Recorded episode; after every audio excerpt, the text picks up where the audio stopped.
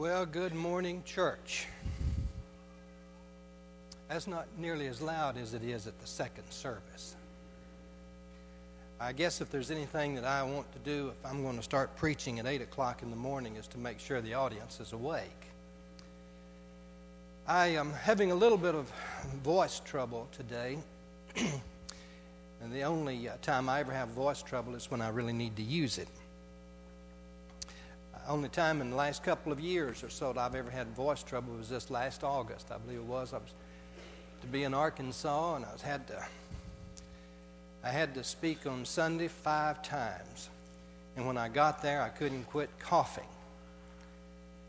Um, and I stayed awake most of the night trying to figure out um, what am I going, how am I going to get through those five lessons when I can't talk. So I'm taking all kinds of medicine last night and this morning to keep from coughing and all that. I tell you that because if I happen to go over here and sit down on those pews in a moment and go to sleep, it's not because I have lost interest in the lesson. I don't want to be like the preacher that I heard about one time who dreamed, had this dream that he was preaching. And he woke up. Sure enough, he was.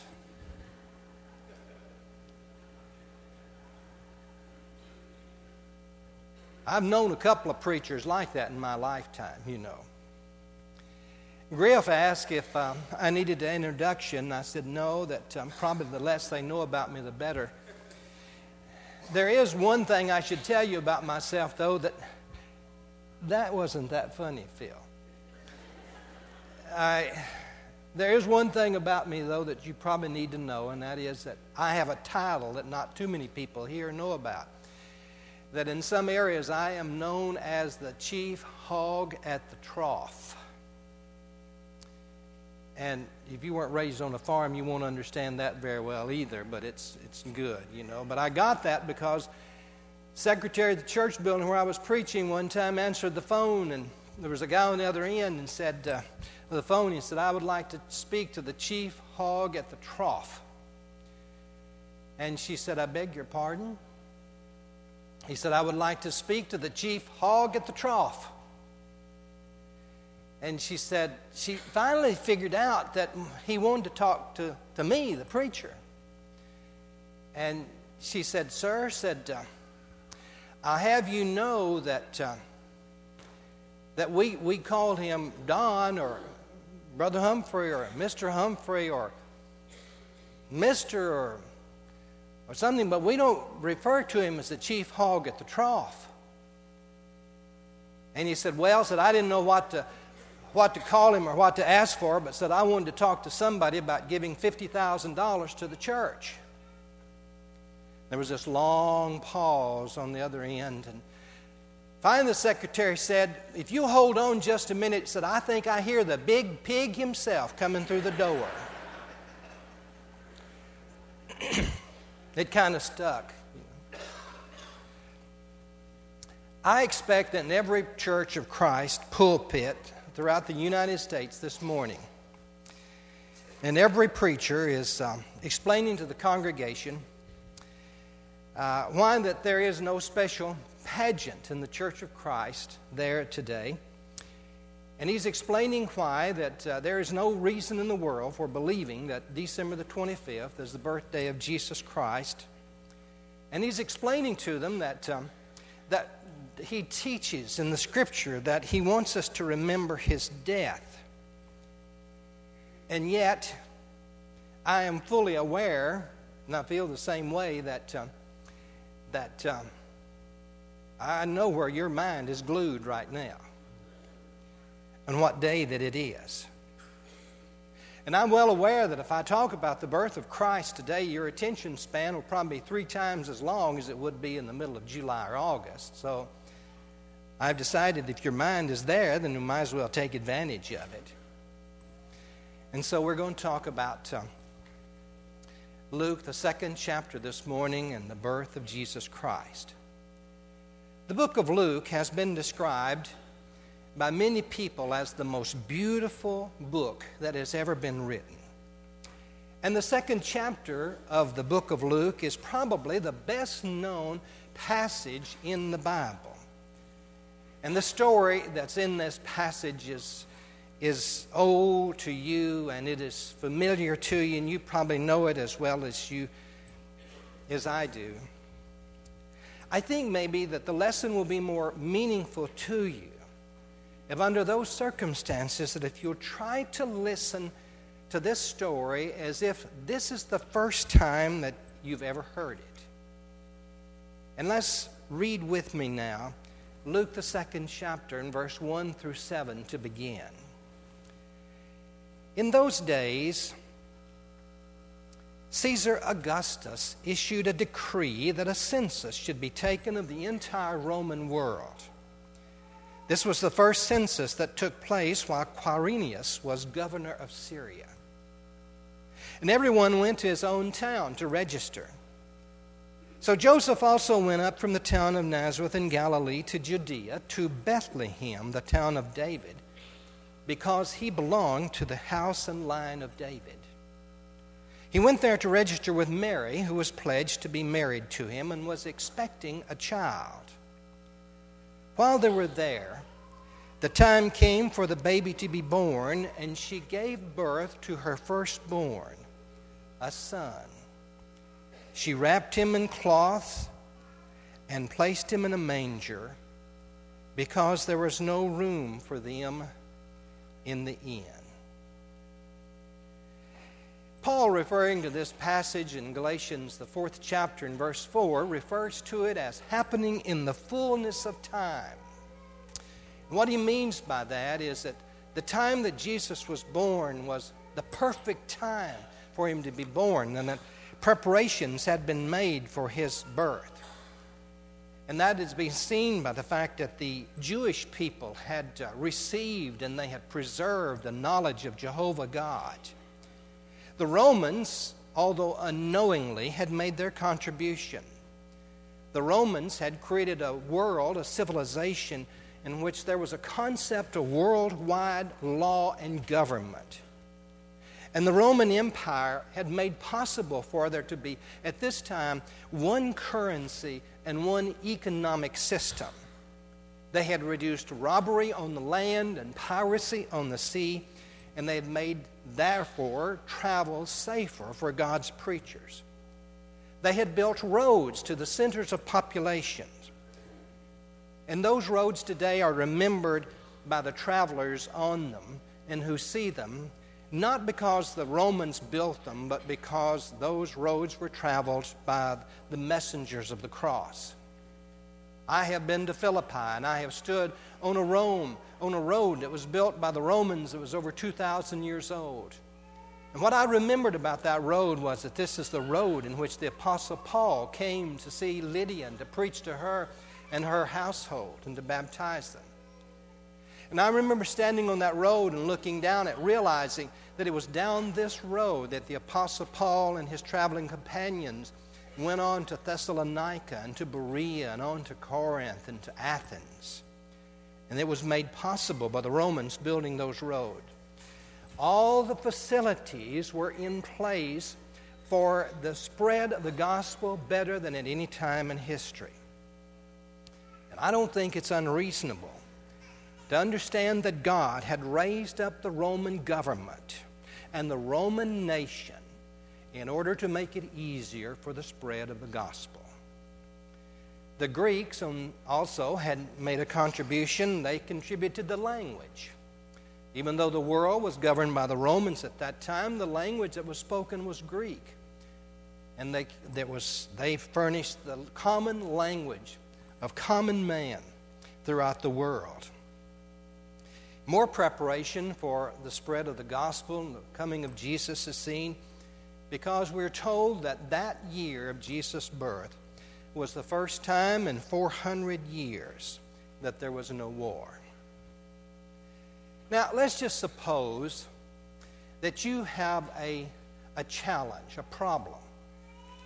You need to convey a message, communicate a message to a colony of ants. And you can see the little colonies of them. You see the ant hills. And, and you've got to communicate a message to those ants. Now, how are you going to go about doing that? As far as I can figure out, the only way in the world to communicate a message to those ants is for you to become an ant. So you can communicate to them your message. What if you were God and you wanted to communicate a message to man on the planet Earth? The only way to do it would be to send Jesus, the God man, to communicate that message. Send a, a, being who was both God and man, and who was combining in one personality those two natures. Now, Luke begins his, um, his story by mentioning Caesar Augustus who was the nephew of Julius Caesar, and he was the emperor at that time. He was the most powerful man in the world. Historians say that he was probably the greatest politician that ever lived. He was a man that many Romans believed to be a god. And he intercepted now in time and space the God who became a man. No one ever would have dreamed at that time that he would become just a fact of history where a baby that is born in a remote province in a small village there would become the King of Kings and the Lord of Lords. No one would have dreamed that that little baby born in a small village in a remote corner of one of his provinces would have ever dreamed that time is measured by the, when he was born.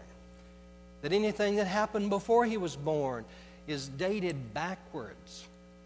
Anything happens after he's born is dated after his birth. And that he was the major influence in the world since his death. Last Thursday night, I was at the Nashville Symphony and listened to Handel's Messiah. In one place in Handel's Messiah, they played the Hallelujah chorus, and I had a chorus sing it.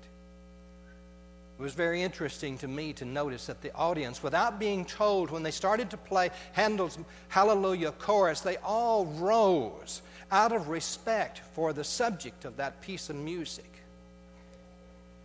Now, I bet if you had questioned the people in that audience, even though they were probably a mostly well educated people, that they would not have known who Augustus was. The mightiest man of his time now has decided that there will, he will have a census. And that census will force Mary and Joseph to travel to Bethlehem.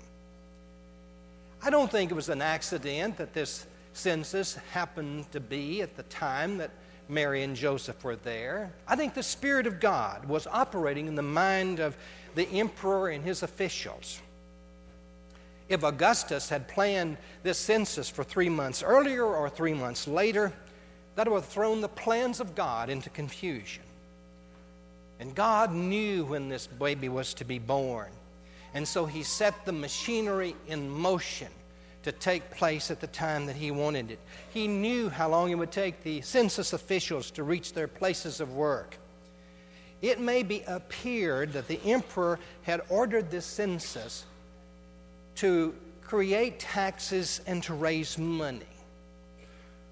But I think if you look at the scriptures, you would understand that he raised it so that Mary and Joseph would be in Bethlehem to give birth to Jesus. There was a census now all over the Roman Empire because God wanted Mary and Joseph in Bethlehem at that time. Now, Caesar Augustus then has a decree that there has to be a census. And Joseph and Mary who probably was about 14 or 15 years old at this time, have to return to their ancestral home, or at least uh, Joseph's ancestral home of Bethlehem, because that is the birthplace of David, and he is of the lineage of David. Now, in first century Israel, this being in Bethlehem had special significance because In Micah 5 and verse 2, the passage says that it is in Bethlehem that the Messiah will be born. Bethlehem was a village about six miles south of Jerusalem. It would have taken about three days for Mary and Joseph to travel from Nazareth to Bethlehem, and maybe longer because of Mary's condition. Bethlehem in appearance would have been no different than dozens of hills, towns, and villages in Judea. Probably had a permanent population of about 300 people. And when they got there, there was no room in the inn for them. It is understandable that the inn would be overcrowded. Returning Jews in the line of David would have been there to register for this census. The officials, the soldiers in charge of the census would have been there. If they were not Jews, no home would have had, allowed them to stay in it. And so they would have to have a place in the public housing quarters. And it is possible that these travelers were camped all over the streets of, uh, of Bethlehem at that time. And the result was that every available place to stay was already taken. Because of probably Mary's urgent condition, she was allowed to have a cave stable. In those days, people didn't, didn't build barns like we do and for our cattle. they um, there were, caves were too plentiful, wood was too scarce. And so they would have used a cave for, for their, their animals to stay. And it was there that they gave Mary and Joseph a place to stay. They would have had some straw and a lamp filled with olive oil for light. And it is in such a meager abode as this as that the Savior and mankind was born into the world. The innkeeper is sometimes cast as a villain in this story, and we shouldn't be too hard on him because he represents us. He was unaware that these were special people. He was unaware that one of the two most earth shaking events in history is going to take place in his neighborhood. And like millions and millions of other people, he was consumed with activities. He had things to keep him busy. And in the clutter of all of these things, he was so preoccupied that he missed the Son of God. The stable in which Mary and Joseph now were staying was a sheep and donkey corral. It was filthy. It would have been filled and reeked with the manure and urine of animals that accumulated over the centuries. And Joseph would probably have cleared a spot in the corner of it for Mary to lay down. And here, on a date that is lost in antiquity, the single most important birth in history occurred. A never to be repeated event. A virgin will give birth, and most people will never believe it. And here in this stable, Mary, alone, without strangers or friends to witness her ordeal, and in the darkness, gave birth to a son. There was no doctor, no nurse, no anesthesia. Unless there was a midwife available in the village, there was no one to assist her. Their poverty is suggested by the fact that they didn't have any attendants to help and to care for her. And a more lowly and humble place for a birth is impossible to imagine. All of all the details that, that um, Luke could have given to us about the birth of Jesus, it is that, that Jesus was put in a manger. Of all the details that he could have given us, he gave us that. Now that speaks volumes. Just that one detail to the readers for over the centuries. If you were to visit Israel today, you could see that a manger like this, this is, this is a manger. It was a piece of stone that was chiseled out so you could put feed in it. It was a, it was a trough for animals to eat out of. The hole at the end of it was the place where they tied the animal and let them eat. And then you put some straw in it, and it will look a little bit like this. What kind of reception for the Son of God could this be? The great lesson of this all is that the infinite greatness of man of, of God became so little. Another lesson is that all of eternity here is in this little baby child. The lesson is that all the rays of glory is here clothed in what we would call rags and that heaven is crowded into the corner of a stable, and that He who is everywhere and has created the whole universe is wanting for a room to stay.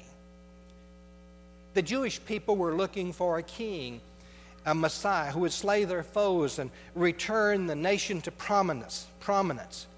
But what they got was a little baby that would make its mother cry. And that baby's hands would be small and curled, but within it would be the grasp of the hope of mankind forever. I've often wondered if Mary ever thought about this passage from Isaiah, 7th chapter, and verse 14, where Isaiah said, Therefore the Lord himself will give you a sign. The virgin will be with child and will give birth to a son and will call him Emmanuel. Mary was holding in her arms Emmanuel, which means God with us. And those soft little hands of that baby that were fashioned by the Holy Spirit in the womb of Mary were made so that someday nails could be driven through them. Those little feet that were so pink and unable to walk were made so that someday they would, they would walk and stumble up a dusty hill carrying a cross so they could be nailed to it. And that little sweet infant's head and those eyes and those mouth were formed so that someday a man could, could press down a thorn of crowns on it. And that little tender body that was so warm and soft and was wrapped in those cloths was made so that someday it could be ripped apart by a spear. What a humble birth. The Messiah had slipped into the world no fanfare, no palaces, no cradle, wrapped in humble, swaddling clothes, and the only bed that he had was a manger filled with some straw. The only explanation of this is that God had come in a form of a baby. He did do that without forsaking his divine nature or diminishing his deity in any way at all. He was born as, a, as an infant. In his birth marked a moment, a nascence in time of he who had already existed from eternity. In John, the first chapter, in verse 1 through 3, John is beginning to introduce to the Gentiles who Jesus is, and he describes him this way for in the beginning was the Word, and the Word was with God, and the Word was God. He was with God in the beginning, and through Him all things were made. Without Him, nothing was made that has, has been made. He was God. Sometimes people ask if, if he cried or if he needed care, if he needed feeding. Well, of course he did. He was fully human with all the needs and emotions that were common to mankind. But he was also fully God with all the wisdom and all the power of God. How did he do that? Well, we don't know. But the Bible says it is so. And there's a sense in which he voluntarily suspended the full application of all of his divine attributes so he could be a, a man and be come into this world. Meanwhile, the merchants of Bethlehem were unaware that God had visited their village. The innkeeper was unaware of the fact that he had sent God out into the cold. If people had been told that the Messiah was being held in the arms of a teenage girl in a cave on the, on the edge of the village, they would have scoffed at it they were too busy to consider the possibility or too busy to care. They didn't miss the arrival of the Messiah because of some evil acts that they had committed or some malice on their part. They missed him because they weren't looking. Little has changed in those 2,000 years, has it? Well, the scene now changes. And there is rejoicing in other quarters. In verse 8 through verse 20, it tells us this about the story. And there were shepherds living out in the field nearby, keeping watch over their flocks at night. An angel of the Lord appeared to them, and the glory of the Lord shone around them, and they were terrified. But the angel said to them, Do not be afraid. I bring you good news of great joy that will be for all the people. Today, in the town of David, a Savior has been born to you. He is Christ the Lord. This will be a sign to you. You will find a baby wrapped in cloths and lying in a manger. Suddenly, a great company of the heavenly host appeared with the angel, praising God and saying, Glory to God in the highest, and on earth peace to men on whom his favor rests. When the angels led, left them and gone into heaven, the shepherds said to one another, Let's go to Bethlehem and see this thing that has happened, which the Lord has told us about. So they hurried off and found Mary and Joseph and the baby who was lying in the manger. When they had seen him, they spread the word concerning what had been told them about this child, and all who heard it were amazed at what the shepherds said to them. But Mary treasured up all these things and pondered them in her heart. The shepherds returned, glorifying and praising God for all the things that they had heard and seen, which were just as they had been told. During the last week of Jesus' life in Luke, the 19th chapter, in verse 40, the Pharisees ask him on what is called his triumphant entry into Jerusalem to keep his people quiet. Jesus' response was that I tell you, if they keep quiet, the stones will cry out. It could not be that the birth of the Messiah could go unnoticed. And if Bethlehem would not provide a reception for him, then the angels would. There are some truths, you know, that are just too great. They're too sacred. They're too divine for an impure human mouth to be the first to impart that. These truths need to be are reserved for the lips of angels. You remember the triumphant statement of the joy of the resurrection is first made by an angel at the tomb where Jesus was. When Jesus ascended back into heaven, it was an angel that told the people gathered there what they had seen. And so it is that angels are the first to announce the first message of salvation. Now, who are they going to select to receive this message? Who in Bethlehem is going to be informed of this momentous event? Well, it's going to be some shepherds in Luke, the second chapter, in verse 8, says there were shepherds living out in the fields nearby, keeping watch over their flocks at night. These words are so famous to us that they've, we've probably lost our fascination about them.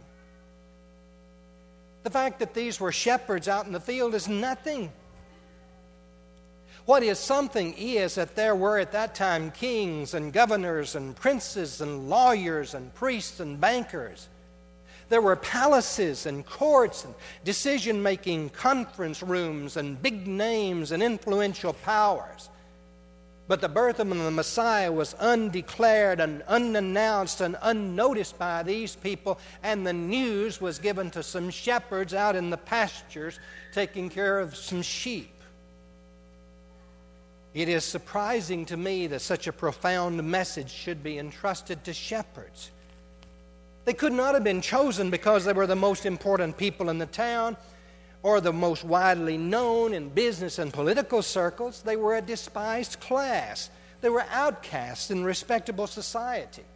Shepherds' honesty and integrity was questioned so much so that they were not allowed at that time to even be a witness in a court. maybe the significance of this message given to them was because of the flock that they were guarding. There is good reason to believe that these shepherds were guarding a group of sheep that had been set aside. They were destined for the sacrificial altars of the temple in Jerusalem. And they were watching these sheep, and the Lord had come the Messiah, whose birth had just been announced to them, one day is going to die at the exact same time that the three o'clock sacrifice is made of sheep like these at the temple in Jerusalem. And then no longer will it be necessary for sheep like the ones they're, they're guarding to die for the sins of people. It is no wonder then that they announced the birth of Jesus to these shepherds. I don't know what Augustus was doing that night, but it's probably something he and everyone with him thought was greatly important. But if an angel had come to him instead of those, those shepherds and said to them, Leave all of this alone, it, what you're doing does not matter. There's nothing that matters except that there's a fact that there's a poor woman who has given birth in a stable in one of your providences in the backwater area of your empire, has given birth to a baby. And they would have all thought that some lunatic was playing a joke on their court. The central value here is For there is born to you this day in the city of David, which is Christ the Lord. In all these shepherds visit the birth that has been announced to them, they would have been over this little infant, unable to foresee the coming events of its life. They would have looked at those tender little feet and not realized that someday they will walk on the rough waters of the Sea of Galilee and they will stumble up a hill carrying a cross to be nailed to it.